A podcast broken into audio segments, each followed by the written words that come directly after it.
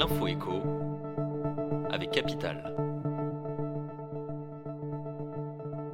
On commence par la question du jour.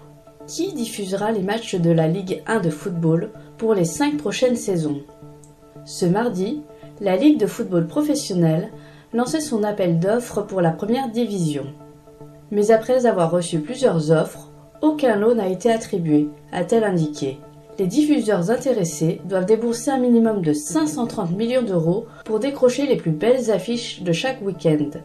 Le reste des rencontres, le lot 2, est mis à prix 270 millions d'euros. Canal a déjà annoncé qu'il ne participerait pas aux enchères.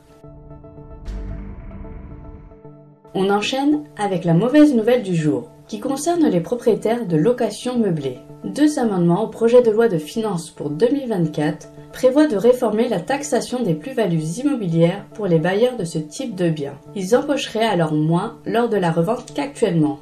Capital vous détaille ces mesures et l'impact pour les propriétaires de meublés qui souhaiteront revendre leur logement en 2024. On poursuit avec le chiffre du jour, 4,5 milliards d'euros.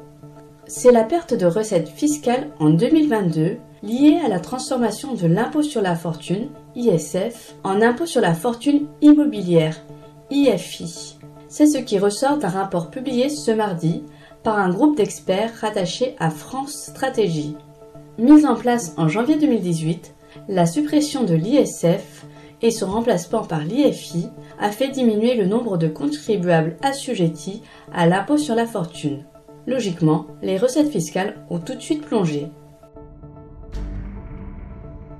Et pour terminer, la surprise du jour.